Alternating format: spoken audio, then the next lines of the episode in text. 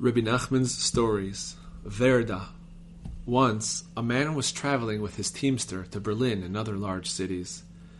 The man went aside to attend his needs, and the driver, whose name was Ivan, remained with the coach in the middle of the street. A soldier came along and asked, Why is it standing there? Who is it?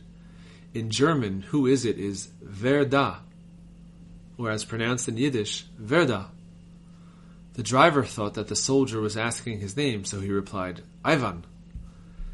The soldier gave him a blow to the head. Verda, he demanded.